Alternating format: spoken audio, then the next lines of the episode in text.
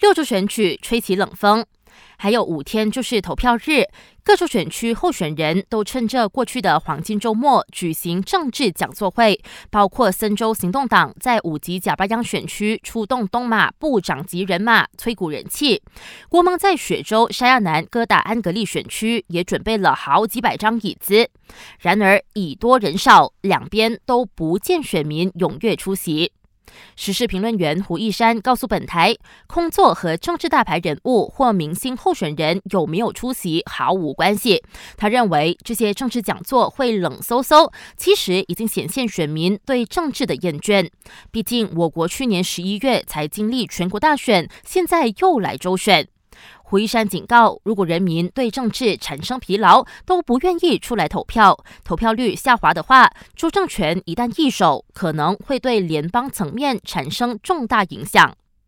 六处选举影响深远，竞选盟呼吁公众响应他们提倡的 hashtag woodlocker 运动，在社交媒体撰文和拍摄影片，并标记 hashtag woodlocker 或 hashtag ondlocker， 以推动选民关注州选。最重要，记得在八月十二号出来投票。要知道，投票是个人的权利，以投选出更有素质的州议员和州政府，不要让别人为你做选择。感谢收听，我是维言。